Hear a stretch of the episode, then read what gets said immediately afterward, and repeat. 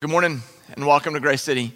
My name is David Hederman. I'm the teaching pastor here. Thank you so much for joining us online and being a part of our community this morning. Hey, first things first, happy Father's Day to all the dads out there. Uh, thank you so much for the way that you love and serve in the home and the way that you put on display God's love to your children. So I, I pray God's blessing, God's strength on you in that role and the way that you lead and the way that you serve in the home. So happy Father's Day to you all. I think it was last week, we started a brand new teaching series looking at Christ the Healer.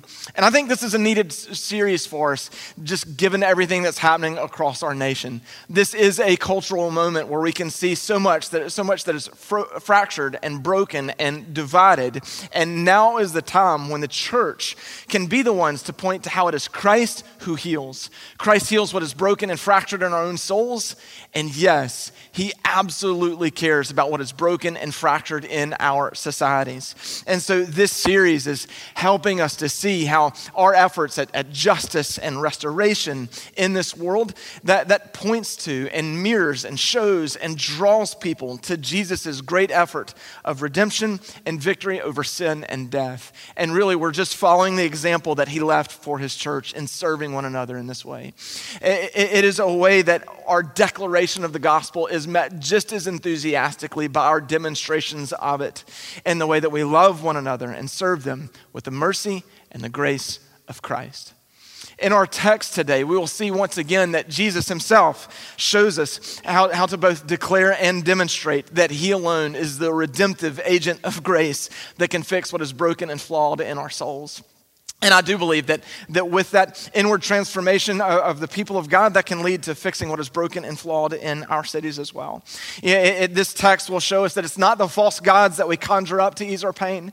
It's, it's not the religious system of rules that we use to, to judge our self-righteousness. It is simply Christ and Christ alone who's sent to heal us from our sin and take them away from us. And as he will demonstrate this hope through an act of mercy given towards an individual, when we We take up the work of giving and showing mercy to those suffering in our communities, to those suffering around us, we too can draw others to the grace and to the healing work of Jesus. And that, that is a needed witness from the church today. And so let's have at it. Go to John chapter five, John chapter five, verses one through fifteen. As you're making your way there, I want to set up this passage of scripture uh, really by, by using the words of John.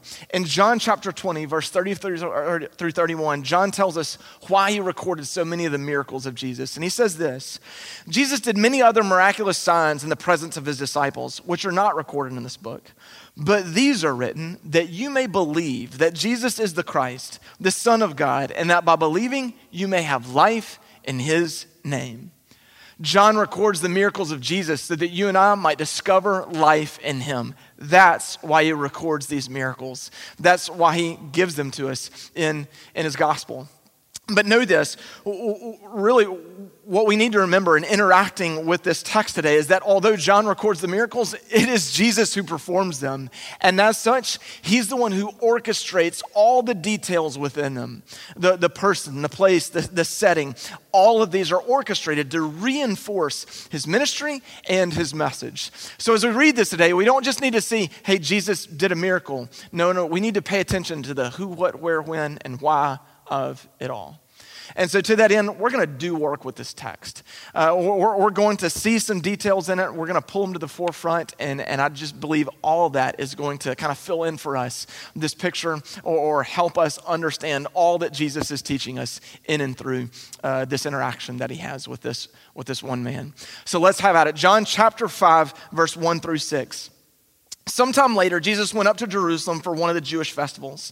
Now there is in Jerusalem, near the sheep gate, a pool, which in the Aramaic is called Bethesda, and which is surrounded by five covered colonnades.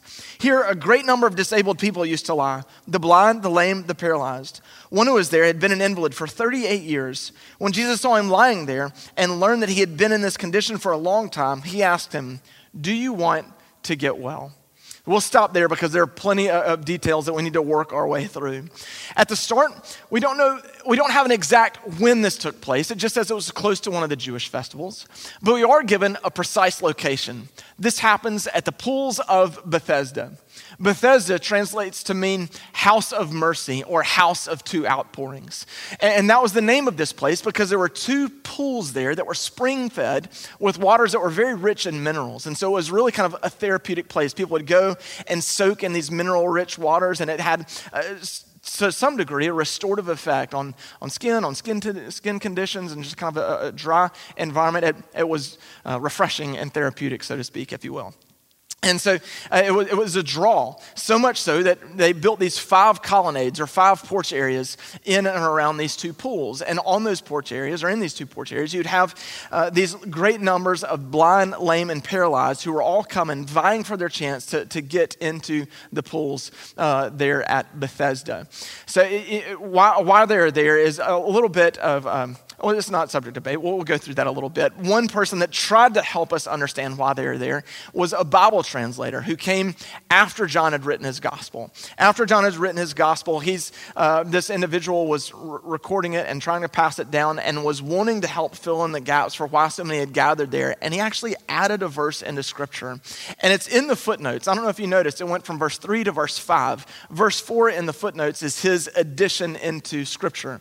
Now, that's kind of a thing you don't ever do. Is add to Scripture. And later on, when they discovered earlier source documents of John, it was revealed that that verse was added, so it was taken out and placed in the footnotes just to connect us back to that history. So for you and for me, we don't need to place much emphasis on it since it was not uh, part of the original source documents for the Gospel of John. Even though he was trying to help us understand why so many had gathered there, really just the historical context would, would do that for us. Because there is another reason why so many people gathered at the pool, and that's because in addition to just being kind of a therapeutic place, it was uh, very close to these pools was a te- was a temple of worship to the false god Asclepius. Asclepius was a false god of healing and benevolence, and and and that and so many were drawn to that. And again, it was close to these Bethesda pools. But the people would visit the temple at Asclepius and go to see their priests. And the priests would look through the crowds and find people, uh, really similar to kind of how false faith healers do it today. They would look through and see people that had headaches or muscle strains or some joint pain or some skin skin conditions. And, and they would pick those people out to be healed, right? They wouldn't pick the paralyzed, the blind, or the lame.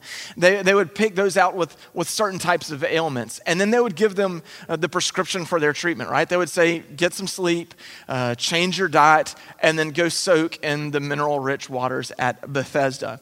And they would go, and, and when you're treating stuff like a migraine or those skin conditions, you know, or, or, or, or treating stuff like a headache, you know, that... that might help. That might actually, you know, help in the, in those efforts. And so they would go and they would spread word that, hey, the false god Asclepius healed me. And then that word would grow and grow and grow to where eventually the blind, the lame, and the paralyzed begin to nurture this hope that maybe, just maybe, Asclepius could save or heal or fix them. And so you have these masses that are coming to these pools. But Jesus comes to this place as well, and he looks at the masses, and he sees all the people that are gathered there, and he sees one man in particular, and he goes and singles him out. He approaches a man who's been paralyzed for thirty-eight years. This is all. This is a deliberate. This is a, another way that Jesus is letting us know both who he is and what he's going to do, as he's going to connect this event, this healing of this man who's been paralyzed for thirty-eight years, back to another event in Israel's past. Early in the book of Deuteronomy, Moses is recounting the Israelites' journey out of slavery and into the promised land. He's, he's recounting some events of the Exodus. And as he's doing that, he, he speaks to an incident of rebellion where the people of God rebel against God at a place called Kadesh Barnea. And in Deuteronomy chapter two, verse fourteen, it says this: they rebelled against God and they wandered in the desert for thirty-eight years before they returned to the edge of the promised land. That thirty-eight years was a defining moment in Israel's history, and so it's not an insignificant number. It was a, a number that called them back to that period where the Israelites were stuck. They couldn't go into the promised land. They couldn't go back to slavery. They were wandering in the desert. So it represents a time, and all that was due to their sin. So it represents a time where they're paralyzed with their sin. They couldn't move forward in their relationship with God. And so it's a significant number to Jewish people. So now, with Jesus singling, this one man out of all the crowds who's thirty-eight years old, maybe just maybe this isn't just uh, about this man. Suddenly, this story and this healing and this miracle is beginning to take on really even a critique of Israel as well.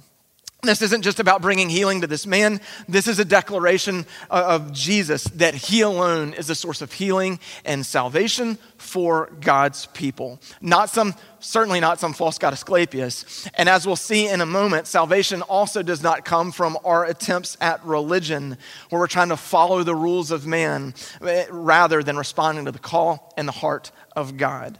And, and so all this is happening because, again, Jesus orchestrates all the details. He orchestrates all this. We, we know this because Christ could have healed any person, but he chose this man. He could have picked any day, but in a moment we're going to see that he chose this Sabbath to, again, draw this um, uh, attention back to, to Israel and their attempts at, at religion. And so what we're seeing as we get into this is this is a loaded story for us. This is a loaded story for us. This is a strong declaration of Christ. It is a call for our response and our repentance as well. Because the very question that Jesus asked of this man in verse six is a question he asks of us today. Do you want to get well? Do you want to get well? That is a piercing question. It cuts through all excuses. It cuts through uh, our circumstances, cuts through our situations, and it goes straight to the core of our desire. Do you want to get well? Do you want to get well? If yes, if yes, it's going to lead to action.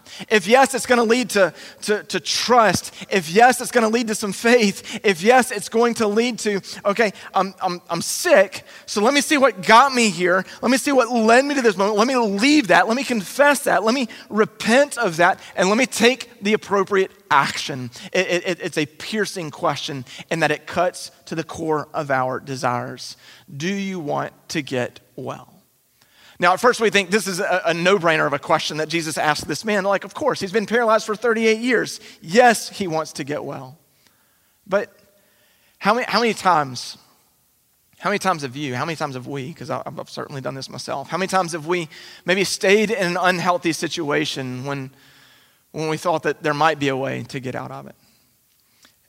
Like, we've been there in situations where maybe we've chosen the familiarity of the struggle as opposed to the fear of the unknown. And so there, it's a fair question. Do you want to get well? And and I even think that's a question that you could apply to just the call for justice and just the, the division and, and just the, the fracturing of our society that we're seeing. Like, do, do we genuinely want to get well as a city, as a state, as, as a nation? And there's so many that are emphatically saying, yes, yes, we want to get well. We want to take the appropriate action. We want to confess. We want to repent. We want to take the appropriate action that leads to our healing and restoration. And so there are some that would definitively give a genuine yes, but at the same time, I think there might be some or, or those in, in place or maybe even some systems that might say no, because it seems as though they, they're feeding off the conflict, feeding off the chaos, trying to define themselves against the other. And so maybe there's not a genuine yes. And so I, I say all that to say, it's a fair question. Do you want to get well? So Jesus asked this of this man, and he replies in verse seven, "Sir," the invalid replied, "I have no one to help me into the pool when the water is stirred. While I'm trying to get in, someone else goes down ahead of me." So this man replies with his reasons for why he hasn't made it into the waters. And, and to, to me, it shows some desire, but maybe also some, also some shows some reluctance as well. Um, and th- this this is me projecting into the text, so I definitively could be wrong on this, all right? So I think we can disagree. It's not going to change how we interact with the story. But I, I think maybe, maybe like I, I could be wrong. Maybe he's really has had insanely bad luck all these years. Maybe there hasn't been any loving person who would ever help him get down into the pools. Or maybe, just maybe, somewhere along the way, his desire to be healed has also become paralyzed. And, and I, I'm not judging that. I'm not, not judging that at all. talked about those times where maybe we want to stay in those unhealthy situations rather than take steps forward. And we would say, I've got reasons for that. Well, maybe he does as well. And so again, all this is just a fair question that Jesus asked this man and that he asked of you and me. Do you want to get well? Do you want to get well? Jesus doesn't wait for the answer. He, he, he is going to show him that it's not the false god Asclepius. It's not some supposed miraculous powers of water to heal, but no, it is the divine Son of God. Look at what he says in verse eight. Then Jesus said to him, get up, pick up your mat and walk. At once the man was cured. He, pick up, he picked up his mat and walked. The day on which this took place was a Sabbath. And so the Jewish leaders said to the man who had been healed, it is the Sabbath. The law forbids you to carry your mat. We'll stop there because there's plenty. So Jesus tells him, take up the mat and, and walk. And, and I think here you see this man does, does want to get well. Like you see his desire and that he, he, he responds. He didn't have to, but he responds. He obeys Christ. He obeys Christ's commands and he took. All right, so we see he does have a desire to be healed. Christ, uh, Christ gives the command, pick up your mat and walk, and he does. He follows that instruction. He takes the appropriate action. He takes up his mat and he walks. But it's on the Sabbath, and this is not a small detail. The, the Jewish people's observance of the Sabbath was not only commanded by God, right? It was one of the Ten Commandments, honor the Sabbath and keep it holy. It was a day to do no work. It was a day of rest. And so it's for sure commanded by God. But observing the Sabbath was also a cultural marker. Uh, it was, and what I mean by that, it was a way to be able to distinguish uh, the Jewish people. It set them apart from other people groups. If there was a Jewish person living here and a non-Jewish person living next to them, you would be able to tell which one was Jewish because every seven days they were resting, they were taking a Sabbath. And so it was a cultural marker. It was a way of defining and, and, and, dis, and seeing, determining who was uh, part of the Israelite nation. So when this man takes up his mat and walks, he's he's not observing observing the Sabbath, at least the way that the people described it. And and so when he does that, they're feeling like he's dis, he's disrespecting the Lord and he's disrespecting God's people. And so he gets these judgmental looks, right, for taking up his mat and and walking. And that's crazy to me because, you know, like he's not getting judgmental looks for, or he's not getting the crazy looks for, like, isn't that the guy that's been paralyzed on his mat for thirty-eight years? Like, how's he up and walking around? How'd that happen, right? Like, you would think that would be the response, that that would be the headline, but, but no, he gets the judgmental looks because he takes up his mat and he walks on the Sabbath. It's, it's not like, I can't believe this has happened for you. I'm so excited. It's, it's, dude, why are you carrying your mat on the Sabbath? You're disrespecting the Sabbath.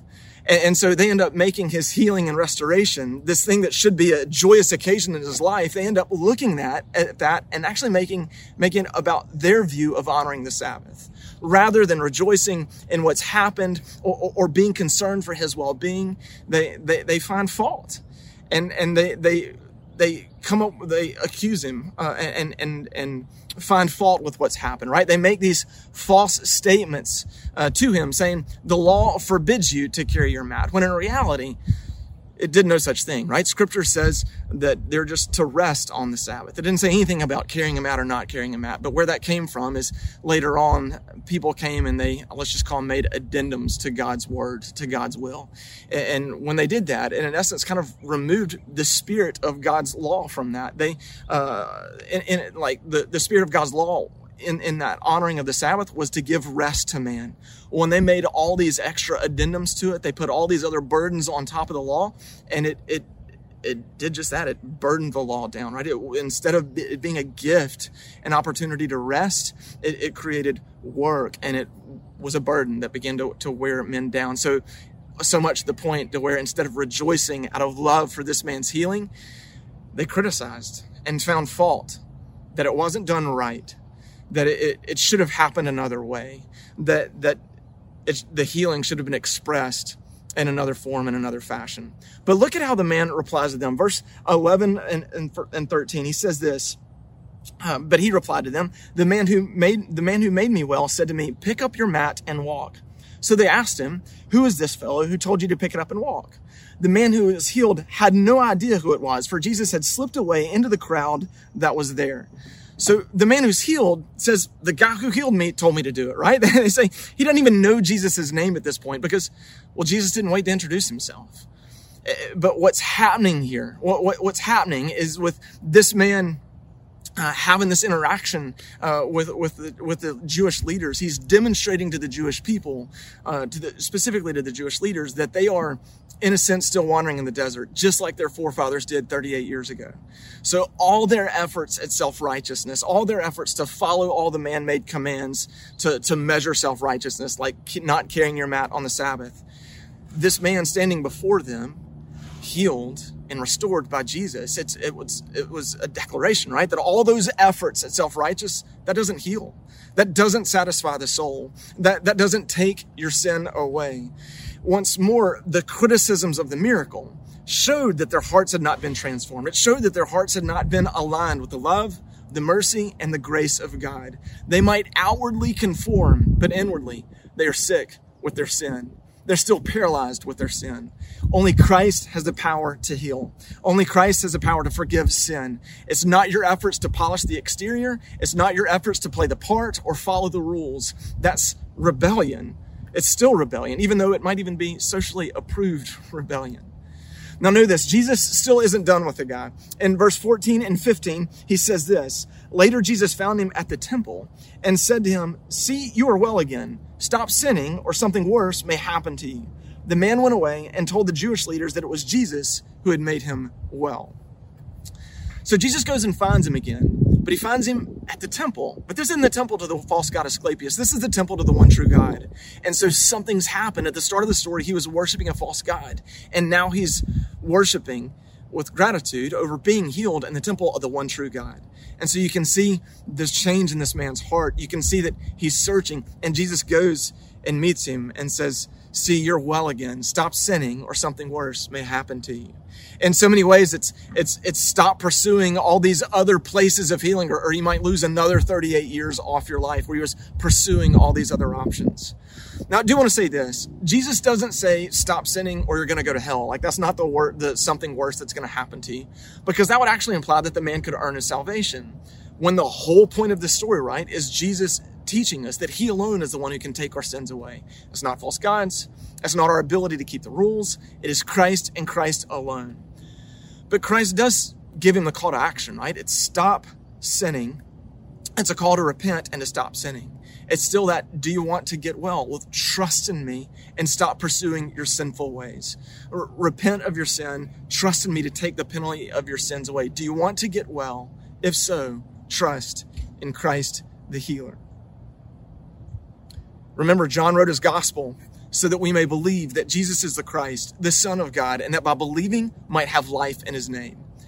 It's writing to help us answer the question, do you want to get well? If so, we trust in Christ the healer, right? He can take our sin from us, but we have to repent of it and trust in his forgiveness. Because we know what it's like to be held captive to our sin. We know what it's like to be paralyzed by our sin.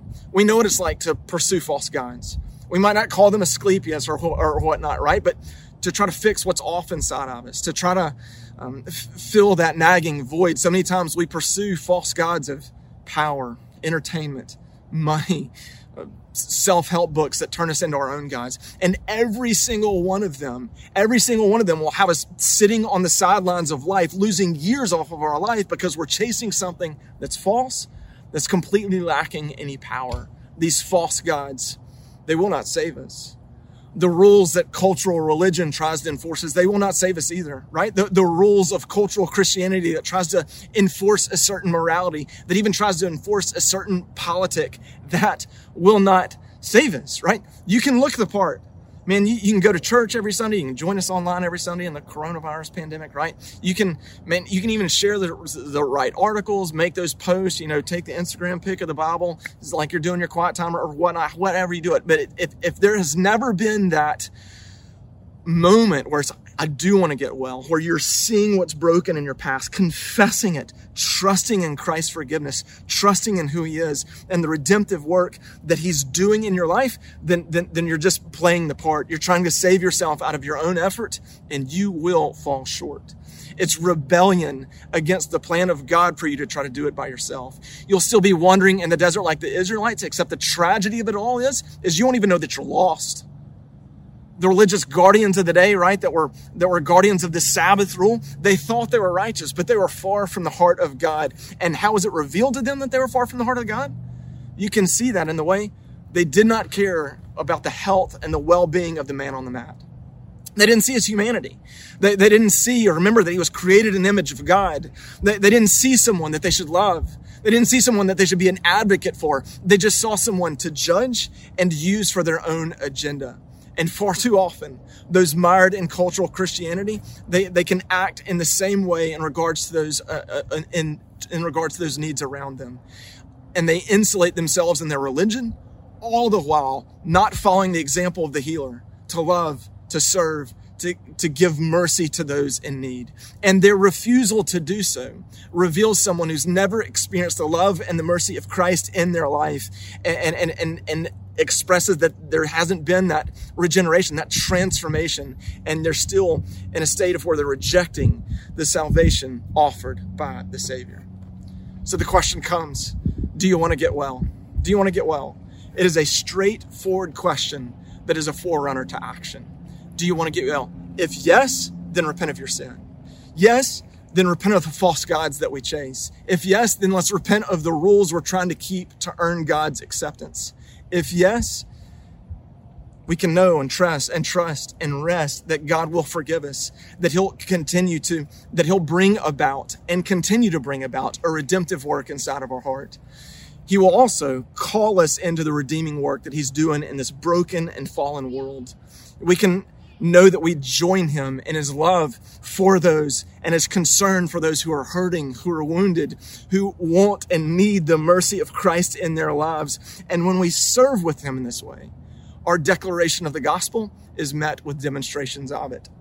When that happens, we spread the good news of Jesus. We spread the good good news of Jesus just like this man did in the story, right? In, in verse fifteen, when, when Jesus goes back and, and introduces himself, what did the man do? He went back to the Jewish leaders and told them it was Christ who healed them. He went back to the Jewish leaders, those that judged them, those that rebuked him, those that criticized him for carrying his mat. He went back to them and he boldly proclaimed the truth of what had happened, that Jesus had made him well. And in so doing, he became a witness of Christ the healer. You see, when we are following the commands, when, when, when we are following the commands and the examples of Jesus, really, I should say, when we experience the love and the grace of Christ ourselves personally, and then follow his commands and examples, then yes, we're going to take up the needs and concerns of our neighbor in love and devotion to them. And in so doing, we express how the gospel has impacted and ministered to us. We love as Christ loved us. We partner with him in his ministry of mercy, and we become the witness that is so desperately needed in our world today. Because in this cultural moment, when everyone sees all that is broken and fractured and divided, the church can point all to how it is Christ who heals what's broken and fractured in our own souls and in our own cities. He is Christ the healer, and our hope is in him and in the work he is doing in and through his people. And I pray, I pray that is true of our church, that we would experience his love, that we would experience the mercy that he has given to us and join him in his healing and redemptive work. That's a witness that's needed in our world today. And I believe it's a witness that's needed even in the city of Jackson. And I pray Grace, Grace City steps to that work, takes on that responsibility so that we can outwardly show the inward work that Christ is doing inside of our hearts and lives as well, so that any and all might discover life in him. Let me pray for us.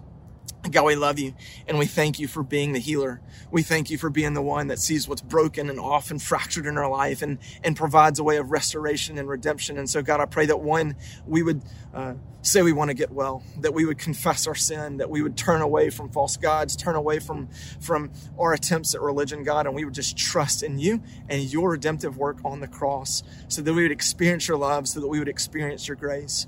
And God, I pray that our knowledge of the gospel, our experience with the gospel, would be expressed in our actions, that we would be practitioners of the gospel, so that God, we would join you in seeing those who are hurting and seeing those who are wounded and seeing those who are suffering injustice, and God, be agents of grace in their life, that we would be givers of mercy, that we would join them in the work that they were doing and join you in your healing, redemptive work in this world. So God, help us, help us trust in you, and God, help us be a witness to this world, telling all that you alone are a source of hope, as you are Christ the healer. It's in Christ's name we pray. Amen.